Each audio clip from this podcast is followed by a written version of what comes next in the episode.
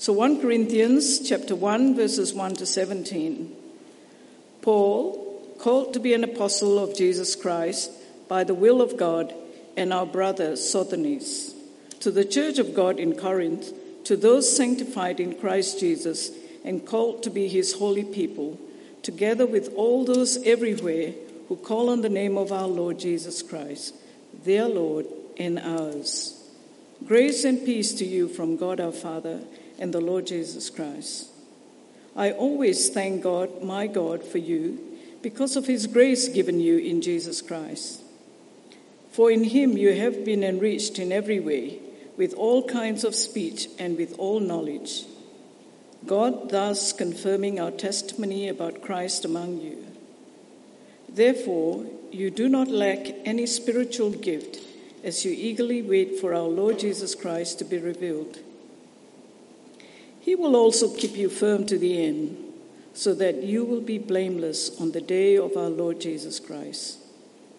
God is faithful, who has called you into fellowship with his Son, Jesus Christ our Lord.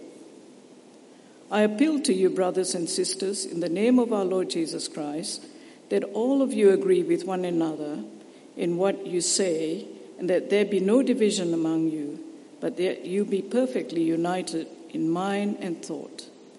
My brothers and sisters, some from Chloe's household have informed me that there are quarrels among you. What I mean is this: one of you says, I follow Paul, another, I follow Apollos, another, I follow Cephas, still another, I follow Christ. Is Christ divided? Was Paul crucified for you? Were you baptized in the name of Paul? I thank God that I did not baptize any of you except Crippus and Gaius, so no one can say that you were baptized in my name. Yes, I also baptized the household, household of Stephanas. Beyond that, I don't remember if I baptized anyone else. For Christ did not send me to baptize you, but to preach the gospel, not with wisdom and eloquence, lest the cross of Christ be emptied of its power. Uh, it'll help enormously to have that passage open in front of you as we work our way through it tonight. Uh, just a heads up, um, at Uni Church, one of our habits is to leave some time after the sermon uh, for a kind of live Q and A. Um, I'll finish, we'll sing a song, and then I'll jump back up. And yeah, happy for you to ask any questions. Some people are Uh, inside processes, and if you need time to think about it and shoot me an email during the week, that's fine. But some of us are out loud processes, and if you've got a, a question that occurs to you as you go through, feel free to jot that down and ask it later. There will be time for that. Tonight we're starting off a new series as semester begins, a new series in the book of First Corinthians. And I thought we'd start by taking a look at what other churches call their sermons on First Corinthians. Uh, so this is uh, one of them. Um, one of a few graphics that I've got. Uh, beautiful mess. Here's another. Messy grace. Uh, a study in First Corinthians. This one, a broken kind of beautiful. You, can you get a sense of the theme that's emerging from these? Uh, what about this one? Following Jesus in a jacked up church. What does that mean? Can someone please help me? Are they on drugs? Uh, I don't understand that. Uh, but you get the point, right? There's something messed up about the Corinthians. Uh, a quick survey of these different graphics, uh, you can tell. And so First Corinthians is a letter sent by the Apostle Paul uh, to this church with issues. He wants to straighten them out, which, of course, is no use to us because we have a perfect church, so we'll just be looking at it as a historical oddity and then passing by. Just kidding. Uh, you can see how this is going to help us, right? If it really is about a, a broken church that's got issues and how to, to refocus on Jesus, uh, then it's going to help us a lot. In Corinth, we get to see a church with all its flaws, warts and all. Oh, there's another one. Uh, we're not going to use that graphic as our church uh, theme, but there's another one. Warts and all, First Corinthians. So tonight, as we work our way through uh, this first little section, we're going to see two things. We're going to look at the church of God in Corinth and the God of Corinth in the church. Church of God in Corinth and the God of Corinth in the church.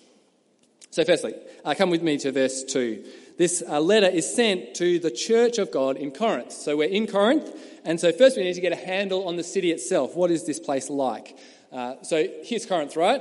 Uh, it's five hundred years B C. Uh, the Greek Empire is in charge of the world. Uh, so it's kind of the Mediterranean area. Alexander the Great is doing his thing, five hundred B C. And Corinth is a big deal, right? It's right there, right near Athens, one of the major cities of Greece. Uh, and that's a bad thing. Because when the Roman Empire rises, uh, they come across, and Corinth are the ones that stand up to them and put up a big fight, and Rome destroys them, wipes them out. There's nothing there for one hundred years afterwards. That's how much they flatten the city. But, as you can tell, it's an awesome location, and that matters in real estate. So uh, it didn't take too long. Eventually, in forty-four B C, Corinth gets rebuilt by Julius Caesar. And suddenly, the city is back, baby. Uh, the thing that makes Corinth such an important location is the fact that it's on an isthmus. So, you know, think back to year nine geography. Uh, an isthmus is like this narrow neck of land that joins uh, two seas. And so, uh, what would happen is if you were sailing around the Mediterranean, um, to go all the way around kind of the bottom of Greece took a long time, and it was really dangerous. And so, instead of doing that, people would Uh, sail into Corinth and unload all their cargo and cart it overland to the other side and then load it onto a new ship and, and go off. And it was actually way, way better. Uh, kind of imagine you're hiking down south and you have a choice. You can you can hike around Albany and continue on your way, or you can just stop in Albany and stay in a hotel for a couple of nights and then move on. That was the choice they faced, and it was pretty obvious that everyone's going to go through Corinth. And so this isthmus becomes this kind of juncture point uh, for, for everything. Um, north-south, the road traffic, all of the ocean traffic, ships, everything. And so uh, suddenly uh, Corinth is back. And to start a new city, right, from the ground up, Uh, you need to stock it with people. You can't wait for, for families to, to grow up. You need to bring people in. And so Rome stocked Corinth uh, with freedmen, that is, former slaves who had bought their freedom uh, from their masters. And so suddenly uh, you've got the perfect storm for an economic boom. This prime trading location, sailors and merchants coming through all the time, a bunch of people who, who want to get ahead. And, and so it's all new money, right? It's people there uh, getting rich, splashing the cash. This is what Corinth is like. And that, in turn, attracts artists and craftsmen and philosophers and religious groups, and everyone kind of converges on this place. And so, of course, you get every kind of vice and dodginess happening in Corinth. Prostitution and gambling. Uh, they actually came up with a new word, Corinthianize. Basically, it meant to get drunk and have sex, uh, to Corinthianize. Imagine that. Your city is so dodgy that they come up with a new verb uh, about it. Uh, imagine if that uh, got done for Perth. Let's Perth this party. Yeah. Let's make it finish at nine o'clock. Yeah. But Corinth is, is not like that. Uh, Corinth is New York crossed with Las Vegas. Uh, here's another um, excellent graphic. It doesn't have any line, uh, but it kind of the picture says everything. Uh, this is Corinth. Welcome to First Corinthians. So we've got the Church of God in Corinth. But here's the important thing. It's the church of God. The church of God in Corinth. See, God has brought this thing to life. In the middle of this dodgy, greedy, ambitious city, we have this church. God has made a church come alive. Have a look there, verse two. Uh, this is of God. He's, he writes to the church of God in Corinth, to those sanctified in Christ Jesus and called to be his holy people. God has called a people out of this messy city and he's sanctified them. He's made them his own. He's called them out to be different to the city. Or have a look at verse four. He says, I always thank my God for you because of his grace given you in Christ Jesus. See, that everything they have is from God. They've received God's grace. They've been saved. He says they've been enriched in every way. They have everything. And then verse eight, he says, he will also keep you firm to the end so that you will be blameless on the day of our Lord Jesus Christ. God is faithful. God is the one who has established them, started them off, and he's the one who's going to guarantee them through to the end. Here's another graphic. Um, this one, sanctified mess. Sure, messy, but they belong to God. Sanctified, set apart for him. So it's the church of God in Corinth. But, I don't know if you noticed it in the reading, we hit verse ten, and what do we find? Uh, the God of Corinth in the church. Uh, we find divisions. There in verse eleven, it kind of explains it. Uh, he says, my brothers and sisters, some from Chloe's household have informed me that there are quarrels among you. Uh, obviously, no one has told Chloe that snitches get stitches. Um, so she has, uh, someone from her household has dobbed on the Corinthians uh, to Paul uh, that there are divisions, quarrels, factions. I follow Paul. I follow Apollos. I follow Cephas. Yeah, well, I follow Christ. How's that? Huh? You know, like that suddenly they've, they've managed to form these cliques, these rivalries, uh, maybe within the church, maybe rival house churches uh, in the city. And it doesn't seem to be over theological differences. You know, that'd be worth dividing over. Paul would, would say, no, if someone's distorting the gospel, you, you can't kind of be in fellowship with them. But it's not about that. It seems like it's about personality. Who has the coolest pastor? Whose teaching style is the most impressive? And Paul says no. He wants unity, verse ten. He wants them to agree in what they say. It's like a it's like a turn of phrase. He says he wants them to get on the same page, to sing from the same song sheet, to speak with one voice. He wants them to be allies, not rivals. And turns out, yep, there's a sermon graphic for that as well. Uh, First Corinthians, a house divided. So there's divisions in the church. Divisions are the problem, but what's behind the divisions? What is what's driving all this? See, the real problem uh, is there's too much Corinth in them. They've got the God of Corinth in the church. And their God is honour. Their God is honour. See, in Corinth, people wanted to climb the social ladder, to gain honour.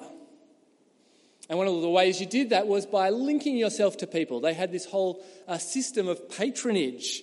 Um, you know, if you had money, you would sponsor people, artists, craftsmen, philosophers. Um, kind of like, I don't know if you listen to podcasts, they're always spruiking how you can support them on Patreon. Um, it's taking that exact same idea. But in Corinth, patronage brought honour to the patron, depending on who they were supporting, but also for, for who your patron was. That brought you honour. And so somehow that has seeped into the church. This, this idea of patronage has rubbed off in the church. And they're thinking, you know, I'm going to be with Paul and I'm going to be with Apollos. And, and he's a much better speaker. And suddenly they want this honour to rub off on them. And so they started boasting about it. Whoever uh, their guy was, they wanted the honour that came with that. And that's why um, Paul goes off on this rant about how he hardly baptised anybody, except for maybe these couple of guys. You know, because he says, that's not what it's about. I didn't come here to kind of grab a special gang and, and make a special uh, group just for myself. No, he says, I came to preach the gospel. Right there in verse seventeen. He says, I came to preach the gospel, for Christ did not send me to baptize, but to preach the gospel. Didn't come to form a little group that belonged just to me. I came for the life-giving message of Jesus. but that little g god of Corinth has snuck in there. There's more. Have a look at verse seventeen, the next bit. For Christ did not send me to baptize, but to preach the gospel, not with wisdom and eloquence, lest the cross of Christ be emptied of its power. See, he says, not with wisdom and eloquence. Even in the preaching of the gospel, it seems that the Corinthians were on the lookout for honour. What would be most honourable in that? What would look most impressive? Paul has to say, I wasn't on about looking good. I wasn't on about wisdom and eloquence. Because the Corinthians really were. That's what they loved. Now, at one level, wisdom and eloquence sounds like something that you'd want in a sermon. You might secretly wish for a little more tonight.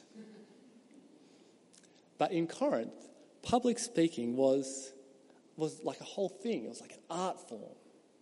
Like, and they, they consumed it. And they, they analysed it for, for what they liked best. Like the way that you watch YouTube, that's how they listened to public speakers. It was like a form of entertainment. And the thing that you were looking for was wisdom of words. That was the, the phrase. Could they move you with a play on words, some rhetorical flourish? Did they have eloquence to sweep you up And, and make you feel things? Uh, this is a quote from Cicero. He's a famous uh, Roman statesman, and he's talking about this, this concept of eloquence. He says it like this. He was a great writer. He says, eloquence rushes along with the roar of a mighty stream which all look up to and admire and which they despair of attaining. This eloquence has power to sway men's minds and move them in every possible way. Now it storms the feelings. Now it creeps in. It implants new ideas and uproots the old. They loved it. It was what they were about. And again, you might think, isn't that a good thing in preaching? Well, Paul says no. Because eloquence brought honour. Worldly honour. And Paul says that empties the cross of its power. Verse seventeen, not with wisdom and eloquence, lest the cross of Christ be emptied of its power.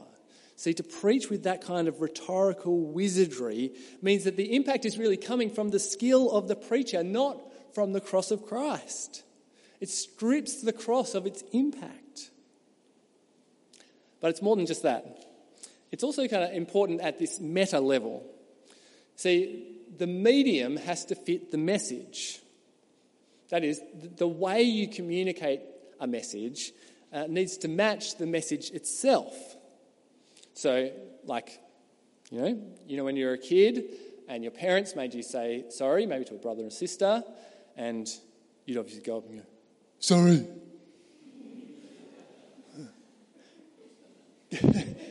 Can you see? Can you see how the message, I'm sorry, does not fit the manner in which that's delivered? The medium and the message need to be the same. And the same is true for the gospel.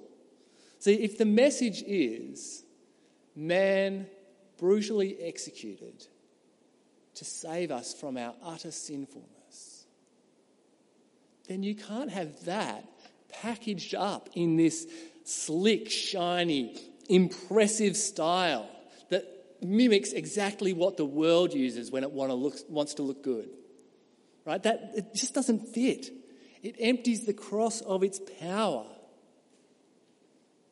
See, when a weak and shameful message brings salvation, that's when you know it's God's power at work. God is doing something incredible there. Now, we're going to, um, there'll be more about that next week. Uh, that's a big part of uh, where he goes next. But for now, can you see what's happening here in Corinth? By separating into these factions, the Corinthians were saying, yeah, we don't really want to be on about the cross. That's a bit gross. Uh, we're more concerned with looking good and who we can attach ourselves to. They've got the god of Corinth in the church. Here's another graphic that I really like. Um, church in the city. And you could say uh, the city in the church. I like that image. The mixture of the apostle and the city itself. So, uh, what about us? What about us? Uh, well, I've got a couple of things uh, that I just want us to run through that kind of match what we've seen so far. Uh, just to think through how this applies to us as a church. Uh, we've seen that Paul uh, calls uh, the Corinthians, he says the, the letter is to the church of God in Corinth. And we should see uh, that we are the church of God in Perth, aren't we? Uh, not all of it, but one little piece of it. People called by God, established by him, given grace, enriched with gifts of the Spirit. Paul starts his letter with thanksgiving. He gives thanks for them. And we shouldn't miss that. We, you know, often you read over that introductory bit so quickly, but we shouldn't miss that we ought to be thankful. Thankful. God has made us into a church, made us his special people. He's made us his children. Isn't that incredible? We were nobody. And he's called us, if you trust in the Lord Jesus. So be thankful. And be humble. Be humble. Whatever we have here, uh, we didn't earn it. I think that's the, the point of uh, Paul's thanksgiving. He says, you know, you didn't earn this as if it can bring you some kind of honour. It was given to you. It was grace. Uh, in chapter four, Paul's going to ask the Corinthians, what do you have that you did not receive? Everything's been given to you. And the same's true for us.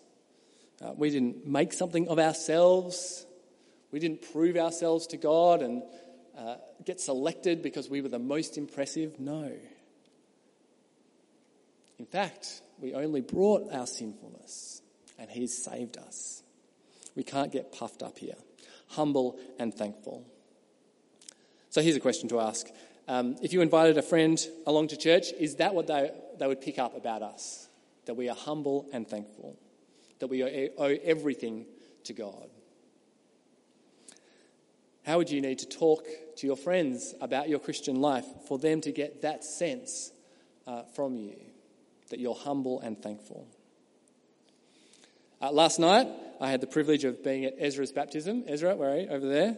Um Uh, so Ezra, Ezra got baptised last night. Uh, it was a great privilege to be there. And as part of that, uh, Ezra gave his testimony, the, the story of uh, how he became a Christian, how God had worked in his life.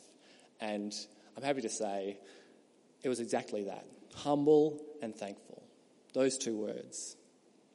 Uh, it was a joy to see him get baptised and to point all the glory uh, and all the honour to God and what God had done in him. We're the Church of God in Perth, so be humble and thankful. Uh, but maybe cutting a little bit deeper now, let's ask the ne- next question.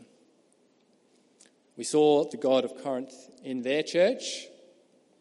Will we find the God of Perth in our church? Now, uh, we could analyse our culture, Um, you know, try and work out what the idols of Perth really are. Um, but I think let's just take the easy route. Let's just ask if we've got the same problem the Corinthians had. Let's just ask that. Do we split into factions because we care about worldly honour?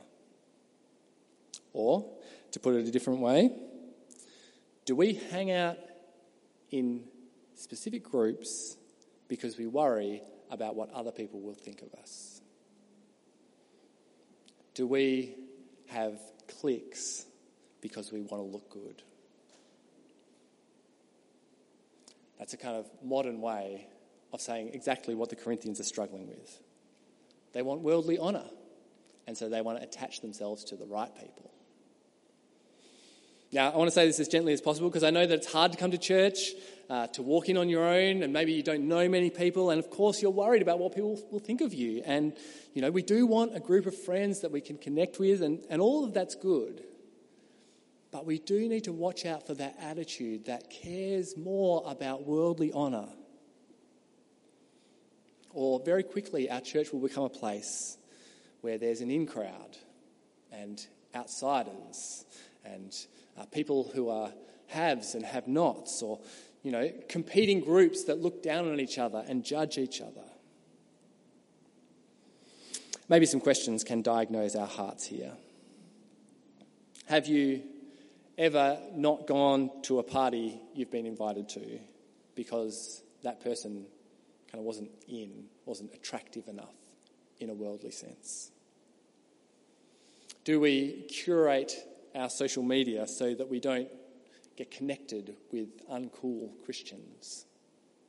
You know, like I'd never, I'd never like one of her posts on Instagram because I don't want that to be seen that I'm with her. Stuff like that. It can't be us. It really can't, because that makes a mockery of the cross. See, the cross is shameful. And so church can't be about us coming here to make ourselves look good and attach ourselves to the right people and to, to try and gain some kind of honour for ourselves. And just like in Corinth, divisions and cliques really expose that. They expose that we love that worldly honour and we're not on about Jesus and the cross. And so we have to let the cross shape us.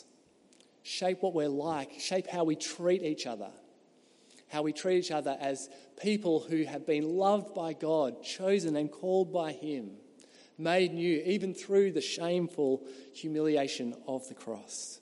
We need that as our focus. We can't have our focus on worldly honour. How can we make the name of Uni Church great, or how can I make my name great over other people? We have to be on about the cross of Christ, the humble, shameful thing that saves us and sanctifies us as God's people. So, after all that, what are we going to have as our graphic for this sermon series on First Corinthians here at Uni Church? Cute that you thought I was organized, organized enough to have a graphic ready for tonight. That's nice. Um, really take that as a vote of confidence. Uh, that's not the case. At any rate, too much pressure to put up our, our graphic now after all of this, all of this lead up. Um, but here's an old one. Right? Uh, this is from old, old Uni Church, uh, the last time we looked at First Corinthians together.